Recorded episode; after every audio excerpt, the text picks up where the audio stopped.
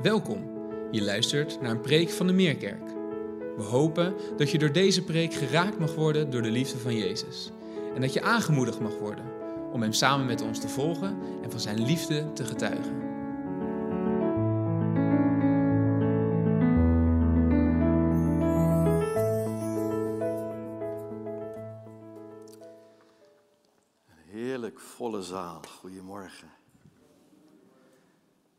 Een feest.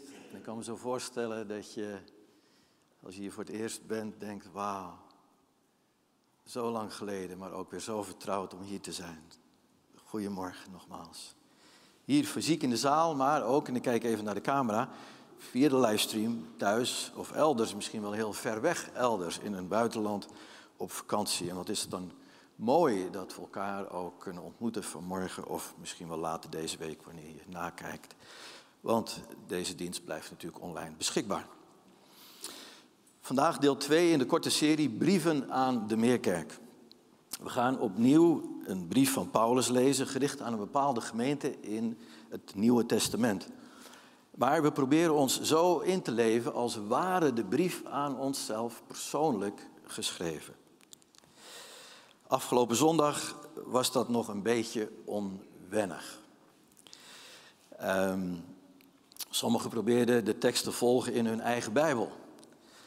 En dat was lastig, omdat die eigen Bijbel in meerdere gevallen een andere vertaling bleek te zijn dan die werd voorgelezen. Nou, dat is een beetje verwarrend, a bit confusing. Anderen luisterden zonder mee te lezen in hun eigen Bijbel en dat ging al wat makkelijker. En weer anderen sloten hun ogen. En dat hielp om zo min mogelijk afgeleid te worden. Van hen hoorden we dat dit een bijzondere ervaring was en de woorden op de een of andere manier anders binnenkwamen, alsof ze inderdaad persoonlijk aan ons gesproken waren.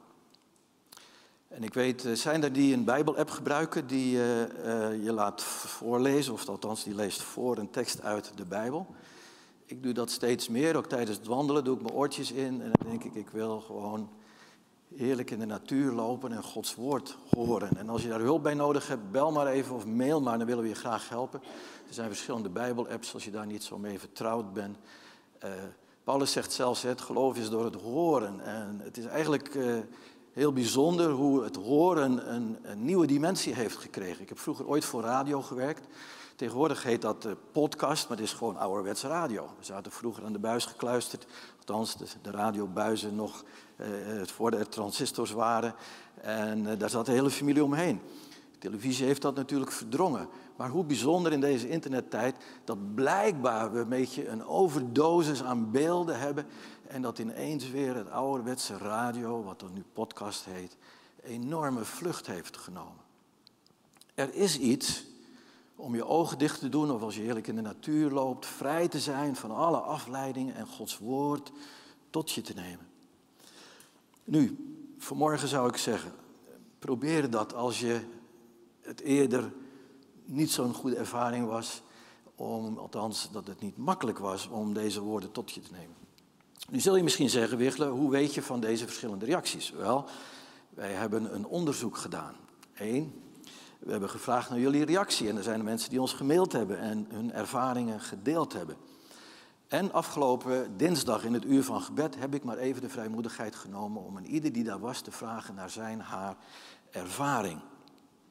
En samenvattend konden we zeggen uit dat kleine mini-onderzoek dat het voor al degenen die ik vroeg um, het zeer de moeite waard was om Gods woord voorgelezen te krijgen. Als ware het, ik zei het al, een brief persoonlijk aan een ieder van ons gericht. En we zeggen het vaak, hè? we nemen de Bijbel en dan zeggen we, ja, dit is echt een tekst. Of die tekst heb ik gekregen bij een bepaalde gelegenheid. Dat is geweldig. Maar het wordt nog geweldiger als we de context kennen. En een brief in zich heel lezen geeft je ook een bepaald thema. Dan ga je zeggen, oh, die tekst die ik wel uit mijn hoofd kende, of die ik in ieder geval eerder gelezen heb. Oh, staat die in deze context? Dat maakt het nog veel rijker. En zo willen we dat vanmorgen ook doen. Zo waren de brieven, ook 2000 jaar geleden, toen bedoeld om voorgelezen te krijgen. We zullen straks aan het einde van onze brief ook precies dit horen zeggen door Paulus, of eigenlijk horen schrijven door Paulus. Ik draag u op, de gemeente de Thessalonica, ik draag u op, hij zegt zelfs namens de Heer, ik draag u namens de Heer op deze brief aan alle broeders en zusters voor te lezen. Nu, afgelopen zondag las Patrick van der Laan, deel 1 in onze serie, ons de brief van Paulus aan de Filippenzen. Dat zijn dus de christenen in de stad Filippi. We hebben hier een kaart, ik ga dat zo eventjes laten zien. Vandaag lezen we Paulus' eerste brief aan de Thessalonicensen. Dat wil zeggen de christenen, de gemeenten in de stad Thessalonica, tegenwoordig Thessaloniki. Het is een logische keuze om vandaag die brief aan de gemeente in Thessalonica met elkaar te lezen. Want het is de volgende stad die Paulus aandoet tijdens een reis naar Filippi. Als je de context daarvan, de geschiedenis, de achtergrond wil lezen, uh, die lees je in Handelingen 16 en ook in Handelingen 17. En hier op de kaart zie je, is een oude schoolkaart, ik ben er heel blij mee, is een beetje antiek. Um, zie je de reizen van Paulus, onder andere. En we hebben met elkaar gezien, en Patrick heeft er ook iets van gedeeld, dat Paulus in Azië was. Kunnen jullie het zien of kijk je daar maar even? Ja, ben, ik, ben ik een beetje in beeld? Kijk. Uh, hier in Azië, in Troas krijgt hij een gezicht en dan steekt hij over naar Filippi. Hij ziet een man die in een visioen tot hem spreekt, kom over en help ons. Nu was het op zich niet zo'n groot stuk, maar voor het evangelie was dat een enorme stap. Want dit is Azië, Kleine Azië, hier Galatië, Cappadocië en al die plekken, hier Jeruzalem, hier Syrië. Um, dit was wat wij nu zouden noemen Azië en dit was onze kant Europa. Het was toen nog Macedonië. En we lezen ook over Macedonië. Die, die, die man zegt ook in, tro, in, in het gezicht wat Paulus krijgt in Troos: kom over naar Macedonië. Uh, later wordt gesproken over Macedonië en Achaïe, zullen we zo ook in de brief tegenkomen. Maar we hebben gehoord dat in Filippi het natuurlijk niet zo goed afliep met Paulus. Althans wel goed afliep om het evangelie. Hij werd gevangen gezet in een blok, hij kreeg stokslagen. En toen zei hij, ja maar zonder proces, dat kan helemaal niet. Dat ik als Romein zomaar geslagen word en gevangen genomen word. En de stadsbestuurders schrokken en zeiden, oh, wij wisten niet dat u een Romein was. En dan verzoeken ze hem heel vriendelijk om de stad te verlaten via een boodschapper. En dan zegt Paulus, ja, ja, zo makkelijk kom je er niet, van af. Dan komen jullie zelf maar. Dus het hoogste stadsbestuur kwam naar Paulus en Silas. En die zei, alsjeblieft verlaat de stad, want we willen niet nog meer oproer krijgen. Eh, straks krijgen we last van Rome als dat daar ter oren komt. En dan zegt Paulus, oké. En dan gaat hij nog even naar Lydia in de gemeente om de gemeente die daar ontstaan is in haar huis te begroeten. En dan trekken ze verder. En dan gaan ze hier van Filippi naar Thessalonica. Dat is de volgende stad. En daar zullen we nu met elkaar over lezen. Het is goed om nog eventjes de achtergrond daarvan ook uh, te schetsen. Um, toen Paulus uh, dringend door dat stadsbestuur uh, verzocht werd, dacht hij, nou, nu kan ik gaan, over ons zal niet meer een slecht gerucht verspreid worden. We gaan nu naar Thessalonica, dat is nog 200 kilometer verderop. En, een belangrijke havenstad, een enorm kruispunt van doorgangswegen, dus ook heel strategisch voor de verkondiging van het evangelie. Paulus heeft altijd omstandigheden, alles zal medewerken ten goede.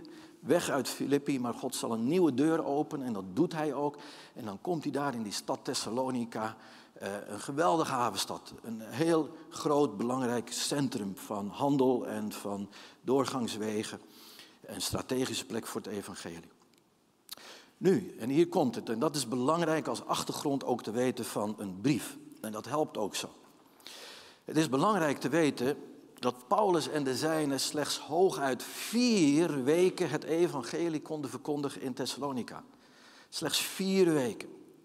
En de reden is, de heer, net als in Filippi, dat er aanklachten tegen hem ingediend worden. Hij is dan wel weg uit Filippi, maar dat woord komt en dan zeggen ze, ja, maar we laten hem niet zomaar gaan. We gaan achter hem aan en zo op de hielen gezeten komen daar dus ook vertegenwoordigers die zeggen, deze man en deze boodschap van die secte van Jezus, die dient ons niet. Uh, die, die is zelfs tegen de koning uh, van de Caesar van uh, Rome, tegen het Romeinse Rijk. Deze mensen zijn heel gevaarlijk en ze ruien het volk op tegen Paulus en de zijnen. En gelukkig kunnen Paulus en Silas in veiligheid gebracht worden. En bedenk, dit zijn de nieuwgelovigen die na amper vier weken Paulus zeggen: Ga, want je leven is in gevaar. En wij vertrouwen op God dat God wel verder met ons gaat. Ongelooflijk, in vier weken tijd. Dat is de halve alfa-cursus. Uh, en ze worden nu al aan zichzelf overgelaten.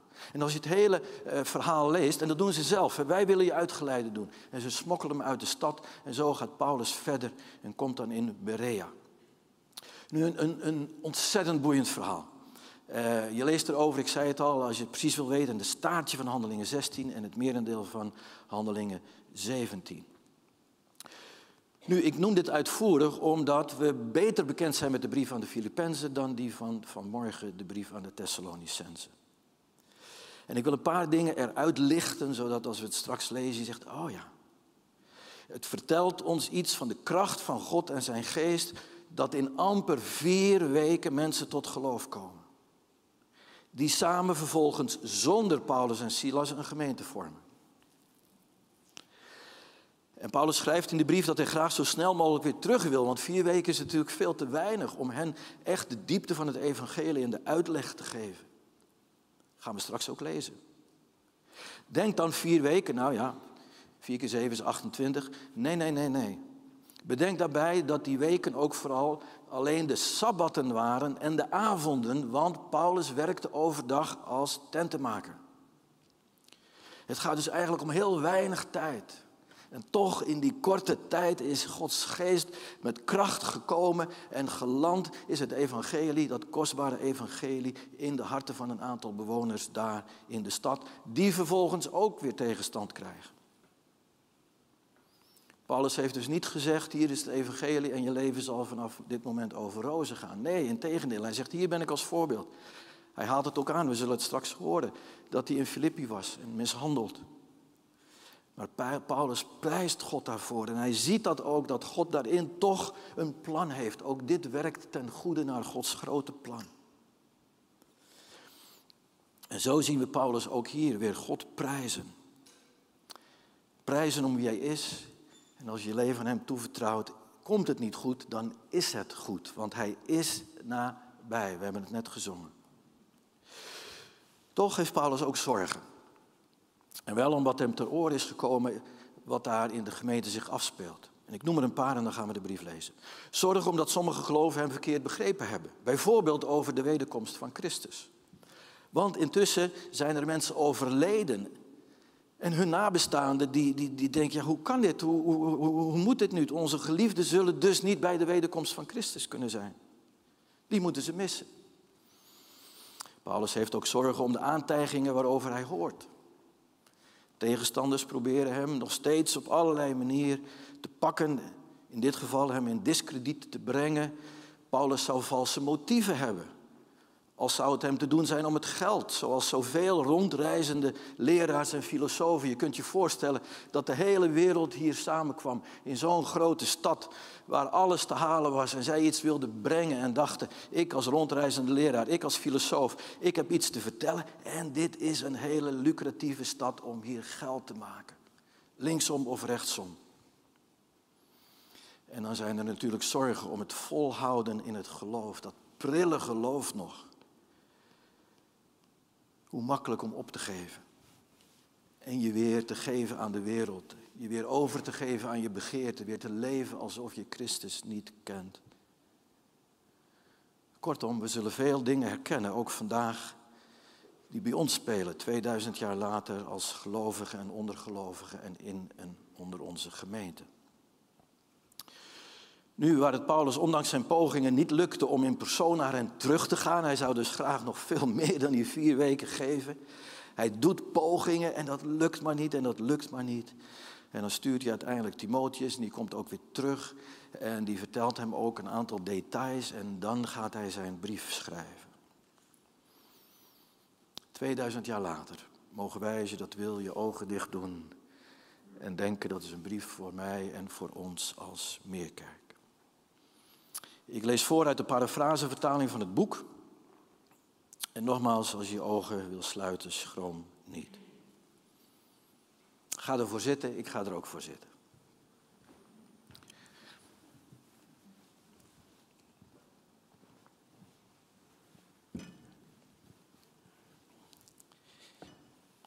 En ik neem een slokje water. Dat vind ik niet eerlijk eigenlijk, want ik zie dat weinig Jij hebt lekker water bij je, jij hebt gezongen, ja, jij bent in functie.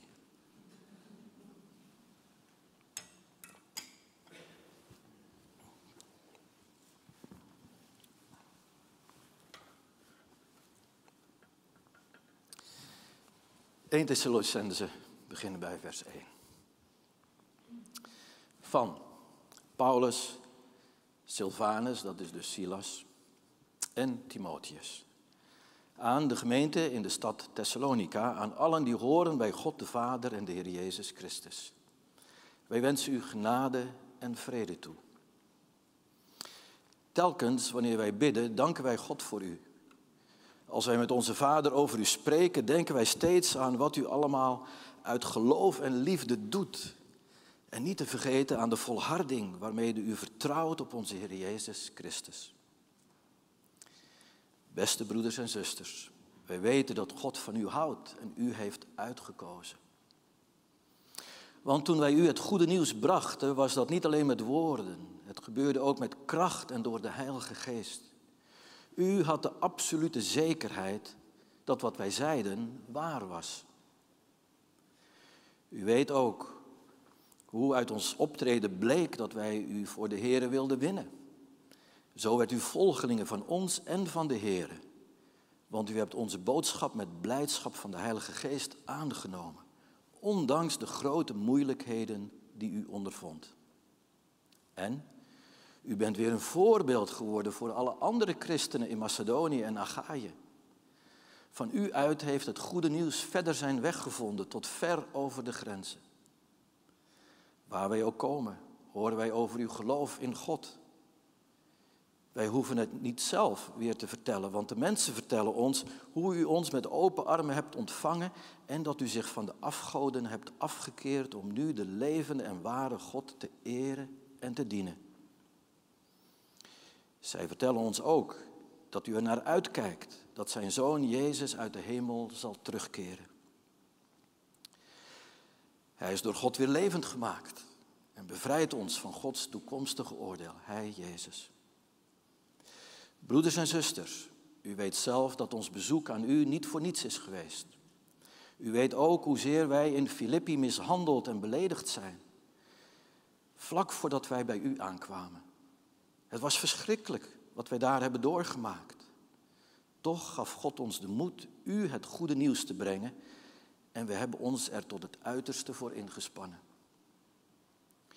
Het is dus wel duidelijk dat wij niet door valse motieven worden geleid of bijbedoelingen hadden toen wij een beroep op u deden. Wij zijn in alle opzichten eerlijk en oprecht geweest. Wij spreken als boodschappers van God. Hij heeft ons toevertrouwd de waarheid bekend te maken. Wij vertellen de mensen niet wat zij graag willen horen, maar wat God ons opdraagt. Want Hij ziet wat er in ons omgaat. Zoals u weet hebben wij niet geprobeerd u met vleierij voor ons te winnen. God weet dat wij niet deden alsof om op die manier geld van u los te krijgen. Wij zijn er ook nooit op uit geweest eer van u of van anderen te krijgen. Hoewel wij als apostelen van Jezus Christus wel op onze rechten hadden kunnen staan. Wij zijn zo zacht en vriendelijk voor u geweest als een moeder voor haar kinderen. Wij hadden zoveel liefde voor u gekregen dat wij u niet alleen met plezier Gods boodschap brachten, maar zelfs ons leven voor u wilden geven. U herinnert zich wel, vrienden, hoe wij ons voor u hebben ingespannen. Dag en nacht zijn wij in de weer geweest. Terwijl wij in het goede nieuws van God brachten, zijn wij niemand tot last geweest. Wij hebben ons eigen brood verdiend. U bent samen met God onze getuige dat wij in onze omgang met u zuiver, eerlijk en onberispelijk zijn geweest. U weet toch hoe wij met ieder van u hebben gesproken als een vader met zijn kinderen. We hebben u getroost en bemoedigd en er bij u op aangedrongen waardig te leven, tot eer van God, tot eer van Hem die u heeft uitgenodigd in zijn koninkrijk om Zijn heerlijkheid te delen. Hiervoor zullen wij God altijd blijven danken. Toen u van ons het woord van God hoorde, was dat voor u geen nieuws van mensen, maar van God. U hebt het aangenomen voor wat het was, een boodschap van God. En die boodschap heeft een geweldige invloed op u die erin gelooft. U overkwam hetzelfde, vrienden, als de christenen in Judea. Maar u kreeg het zwaar te voortduren van uw landgenoten, net als zij van de Joden. Die hebben zowel hun profeet als de Heer Jezus Christus gedood. En wij zijn vreselijk door hen vervolgd. Zij verzetten zich zowel tegen God als tegen de mensen en proberen ons ervan te weerhouden andere volken het goede nieuws te brengen, waardoor ook zij gered kunnen worden. Op die manier stapelen hun zonden zich steeds hoger op, zodat nu de maat vol is en Gods toorn over hen komt. Broeders en zusters, nadat wij u een tijd alleen moesten laten, wel uit het oog, maar niet uit het hart, hebben wij erg ons best gedaan weer naar u terug te keren. Wij verlangden naar u en wilden heel graag naar u toe. Ik, Paulus, heb het keer op keer geprobeerd, maar Satan hield ons tegen. Want voor wie leven wij? Wie geven ons hoop en blijdschap? Wie zijn onze trots en beloning? Dat bent u.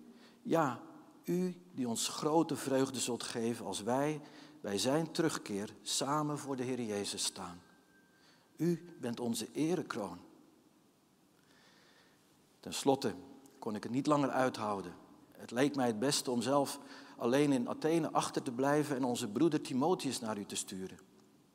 Hij is een medewerker van God in de verbreiding van het goede nieuws van Christus.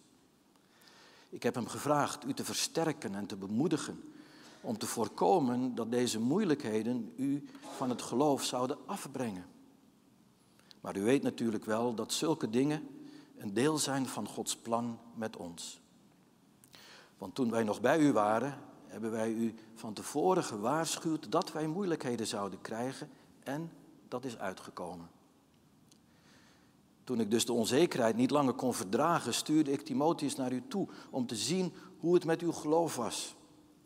Want ik zou het vreselijk vinden als de verleider, de duivel, u had verleid en al ons werk voor niets zou zijn geweest. Nu is Timotheus net teruggekomen met het goede nieuws dat uw geloof en liefde niet verflauwd zijn. Hij vertelde ons ook dat u nog steeds met vreugde aan ons bezoek terugdenkt en even sterk naar ons verlangt als wij naar u. U zult wel begrijpen, broeders en zusters, wat een geruststelling uw geloof voor ons is, nu wij zoveel moeite en zorgen hebben. Wij kunnen alles verdragen, zolang wij maar weten dat u zich niet van uw trouw aan de Heer laat afbrengen. Hoe kunnen wij God ooit genoeg voor u danken en voor de blijdschap die u ons in onze gebeden geeft? Want dag en nacht bidden wij vurig voor u en smeken wij God u weer te mogen zien om mee te werken aan de versterking van uw geloof. Wat zou ik het fijn vinden als God onze Vader en onze Heer Jezus Christus ervoor zorgden dat wij bij u konden komen. Het is onze grote wens dat de Heer uw liefde voor elkaar en voor anderen zal laten groeien en overvloeien, net als onze liefde voor u. Mijn gebed voor u is dat onze God en Vader uw geloof sterk zal maken, zodat u op de dag waarop de Heer Jezus terugkomt, met allen die bij hem horen, sterk, zuiver en heilig zult zijn. Broeders en zusters, wat uw dagelijks leven betreft, vragen wij u dringend in de naam van onze Heer Jezus Christus om u zo te gedragen dat God er vreugde aan beleeft. U deed dat al, maar wij vragen u dringend dat nog meer te doen. U weet toch wel dat wij in opdracht van de Heer Jezus dit duidelijk hebben verteld. God wil namelijk dat u hem helemaal toebehoort en dat u zich verhoudt van elke vorm van ontucht. Ieder van u moet zijn lichaam beheersen, zodat het niet onteerd wordt, maar aan God toebehoort. Geef niet toe aan uw hartstochten en begeerten, zoals gebeurt bij mensen die God niet kennen. Benadeel en bedrieg uw medemens op dit gebied niet. We hebben u gewaarschuwd dat als u zulke dingen doet, de Heer u daarvoor zal straffen. Want God heeft ons niet geroepen tot, lons, tot lonsbandigheid, maar tot een leven dat Hem is toegewijd. Wie dit afwijst is niet ongehoorzaam aan mensen, maar aan God, die ons zijn heilige geest geeft. Over de liefde van christenen onderling hoef ik u niet te schrijven. God zelf heeft u geleerd hoe u elkaar moet liefhebben. Dat blijkt wel uit uw houding tegenover de christen in heel Macedonië. Toch willen wij u er nadrukkelijk op wijzen dat die liefde moet blijven groeien. Zet u volledig in om een rustig leven te leiden. Bemoei u met uw eigen zaken en verdien uw eigen boterham. Zodat we, zoals we dat al eerder hebben gezegd, dan zullen buitenstaanders u vertrouwen en respecteren en zult u bij niemand uw hand hoeven ophouden.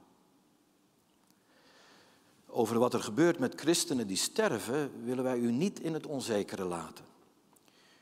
U hoeft over hen geen verdriet te hebben, zoals de mensen die zonder hoop leven. Want zoals wij geloven dat Jezus na zijn dood weer levend is geworden, geloven wij ook dat God de gestorven christenen met Christus zal laten terugkomen. Wat wij hier zeggen is het woord van de Heer. Wij die bij de terugkeer van de Heer nog leven, zullen Hem niet eerder tegemoet gaan dan de gestorvenen. Want als het signaal klinkt, als een van uw voornaamste engelen zijn stem laat horen en de trompet van God schalt, zal de Heer zelf uit de hemel nederdalen. Dan zullen de gestorvene christenen eerst opstaan. En daarna zullen wij, die op dat moment nog leven, met hen in de wolken worden opgenomen om de Heer in de lucht tegemoet te komen en altijd bij Hem zijn. Met dit goede nieuws kunt u elkaar troosten en bemoedigen. Ik hoef u niet te schrijven wanneer en onder welke omstandigheden dit allemaal zal gebeuren, vrienden. U weet immers dat de grote dag van de Heer geheel onverwacht komt als een dief in de nacht. Terwijl de mensen zeggen er is rust en vrede, er dreigt geen enkel gevaar, zal de vernietiging hen plotseling overvallen, zoals de weeën een zwangere vrouw. Zij zullen nergens heen kunnen vluchten. Broeders en zusters, u leeft echter niet in het donker. Die dag zal u niet overvallen als een dief. Want u bent allemaal kinderen van het licht, kinderen van de dag.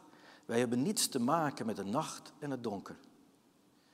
Daarom moeten wij altijd op onze hoede zijn en niet slapen zoals anderen. Kijk naar die dag uit en blijf nuchter. In de nacht slapen de mensen en bedrinken dronkaard zich. Maar laten wij die bij de dag horen nuchter blijven. Wij moeten onszelf beschermen met het harnas van geloof en liefde en met de helm van de hoop op het heil. Want God heeft ons niet bestemd om door Hem gestraft te worden, maar om gered te worden door onze Heer Jezus Christus. Jezus is voor ons gestorven om ons voor altijd bij Hem te laten leven. Of we bij Zijn terugkeer nu al gestorven zijn of nog in leven. Blijf elkander dus bemoedigen en versterken. Maar dat doet u al.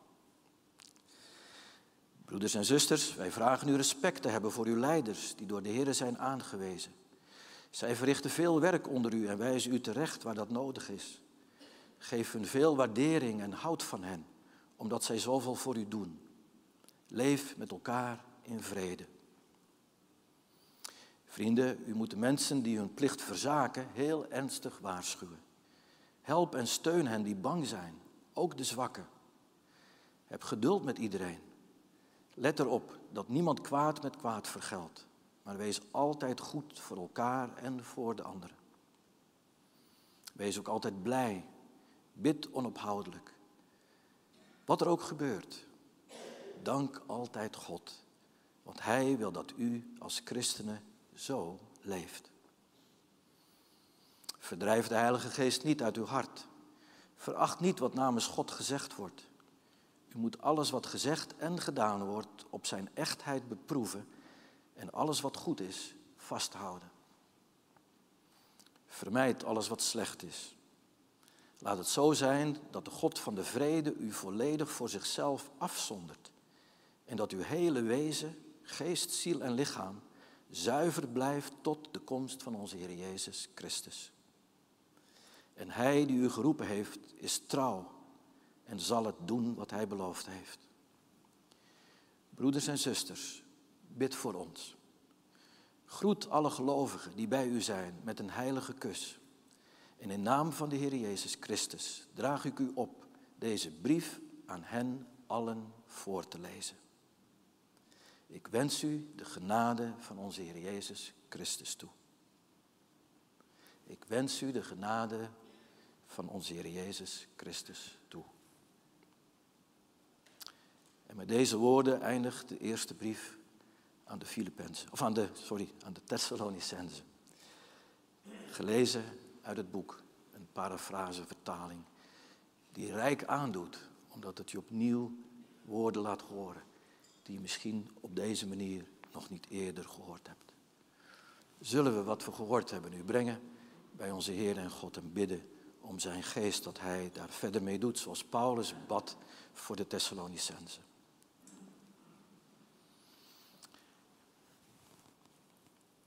Heer, we willen tot u komen. Dank u dat deze brief bewaard is gebleven. Dat we hem hebben als een kostbaar goed. Dat we ons verbonden weten vanmorgen met de christen in Thessalonica.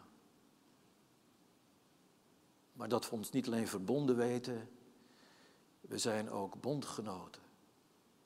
Bondgenoten in het evangelie.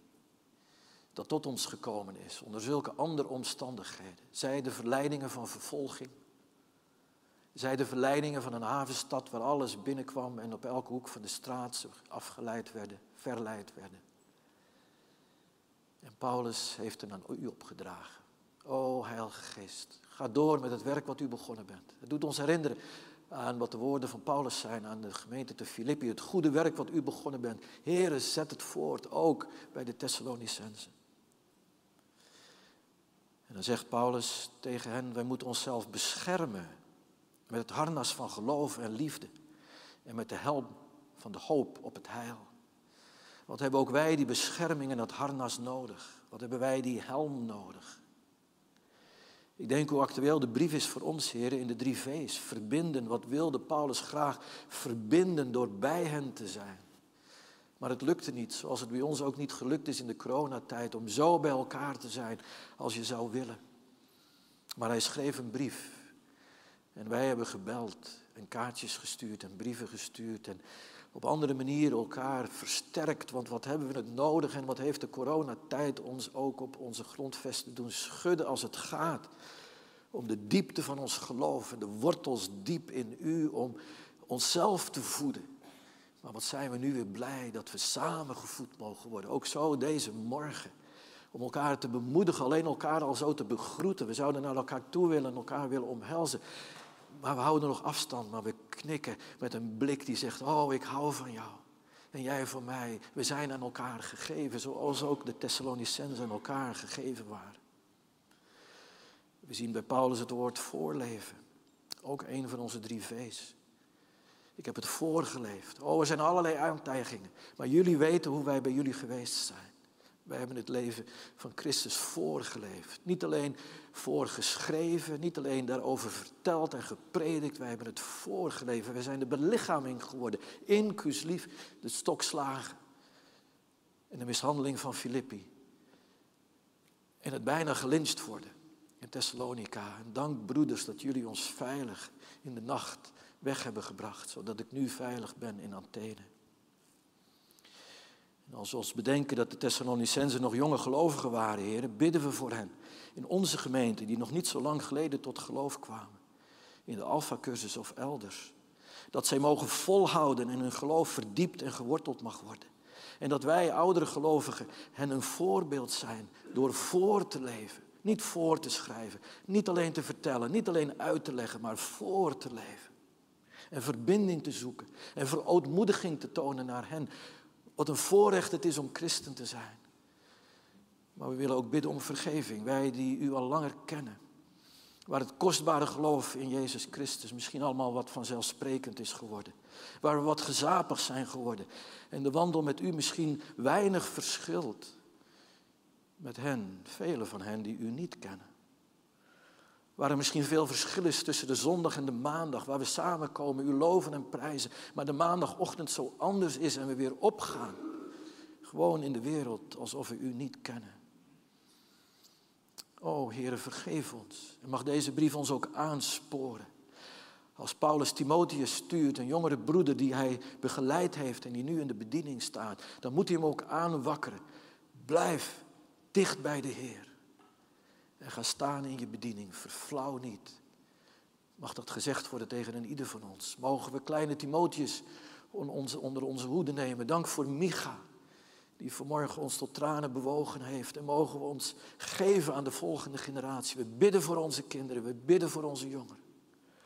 O Heer, mogen we nooit het als vanzelfsprekend gaan zien. Mogen we het nooit in ons leven gezapig maar laten voortkabbelen. Dat christelijk geloof, ja, we leven in een christelijk land en we praten christelijke normen en waarden. Maar nee, Jezus gaf zijn leven en wij als volgeling in zijn voetstappen doen niet anders, zoals we zien bij Paulus en ook bij de eerste gelovigen in Thessalonica. En dan, Heer, het getuigenis van de Thessalonicenzen. Hun geloof was allerwege bekend. Zelfs met maar amper een maand parttime bijbelschool van Paulus was hun geloof zo getuigend en zo aanstekelijk dat anderen het hoorden en tot geloof kwamen. En dan denken we aan Thessalonica, waar zoveel samenkwam. En dan denken we aan onze meer midden in de Randstad. We verlangen dat deze plek ook een oase mag zijn, waar het evangelie nog meer verkondigd mag worden dan voorheen. Geef ons de genade en de moed en de kracht en het verlangen en de liefde zoals we net gelezen hebben, de Thessalonicenzen hadden. En nu, heren, een moment van stilte. Misschien hebt u ons wel op een bijzondere manier bepaald bij een vers in de brief die ons persoonlijk heeft aangesproken. Of misschien een thema van vervolging of van niet opgeven. Of van liefde betonen of niet toegeven aan onze begeerten. Als u ons zo heeft toegesproken, daar hebben we voor gebeden en daar bidden we ook nu voor, mogen we in stil gebed u nu zoeken om dat woord wat u ons aangereikt hebt als een persoonlijk woord door uw Heilige Geest. En dan bidden we, Heilige Geest, dat u dit woord doet beklijven. Dat we niet straks weer overgaan tot de orde van de dag, maar ons hart mogen toewijden en zeggen, Heer, ik was daar niets voor niets die ochtend van die 8 augustus. En u raakte mij aan door uw geest. En ik weet de verleiding en ik weet de afleiding en ik weet wat ik alweer misschien op mijn horloge gekeken heb. En alweer denk aan vanmiddag en vanavond of aan morgenochtend. Misschien zijn we net terug van vakantie en denken, oh ja, hoe moet het allemaal en we moeten weer in onze versnelling komen. En al die dingen, oh Heere, Heere, zet ons vrij. En mag het kostbare evangelie niet weggeroofd worden als zaad aan de weg weggepikt door vogels of verstikt door onkruid. Mogen er iets mee gaan doen. Paulus roept de gelovigen op in Thessalonica en doe dat ook en doe dat meer. O Heere, geef het en daartoe willen we stil worden in dit moment van stille overgave waar we zeggen, Heer, ga uw gang, hier ben ik, hier ben ik.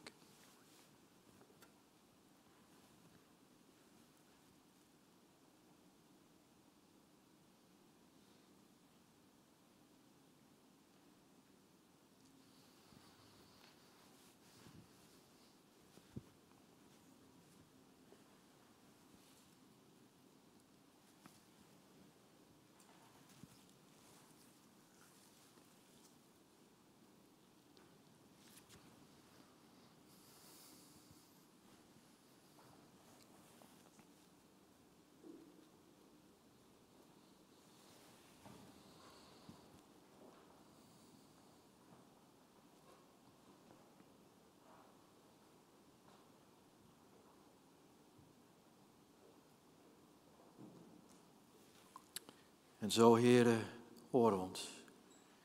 Maar nog veel meer mogen wij u horen. Die zachte stem. De stem door de geest, zoals Paulus het vertolkt, als van een moeder voor haar kinderen, als een vader voor haar kinderen. Dank dat het evangelie niet hard is. Dank dat deze brief niet met mokerslagen komt en Paulus en allerlei dingen verwijt en oproept en ze zijn niet goed genoeg. Integendeel. Als er één ding is, dan spreekt daar zoveel liefde uit. Liefde om het kostbare evangelie van Hem die ons heeft liefgehad tot het einde. Zouden we die liefde kunnen weerstaan? Die maakt dat we zeggen, Heer, U hebt ons liefgehad als eerste. Wat een genade dat we uw liefde mogen beantwoorden. omdat u ons uitgekozen hebt u te kennen. Dank u wel, Heer Jezus. En zo willen we bouwen op u, Heer Jezus. Op u en anders niet. Want het was uw liefde, uw bloed, uw alles dat redding biedt. Wie op u vertrouwt en hoopt, wordt niet beschaamd. Toen niet, nu niet. En daarom steunen we alleen op Jezus' naam. U, Heer, bent ons fundament. Zwak wordt sterk door al uw werk. In de storm blijft u, Heer, hoogste Heer. Die hoogste Heer willen we danken en aanbidden en loven en prijzen. En mogen dat nu doen in een lied van toewijding. Spreek ook hierin tot ons hart door uw Heilige Geest. In de naam boven alle naam. De naam van u, onze Heer Jezus Christus. De gestorvene en opgestane, die nu zit aan de rechterhand van God, onze Vader. Amen. Fijn dat je hebt geluisterd. Voor meer informatie ga naar www.meerkerk.nl.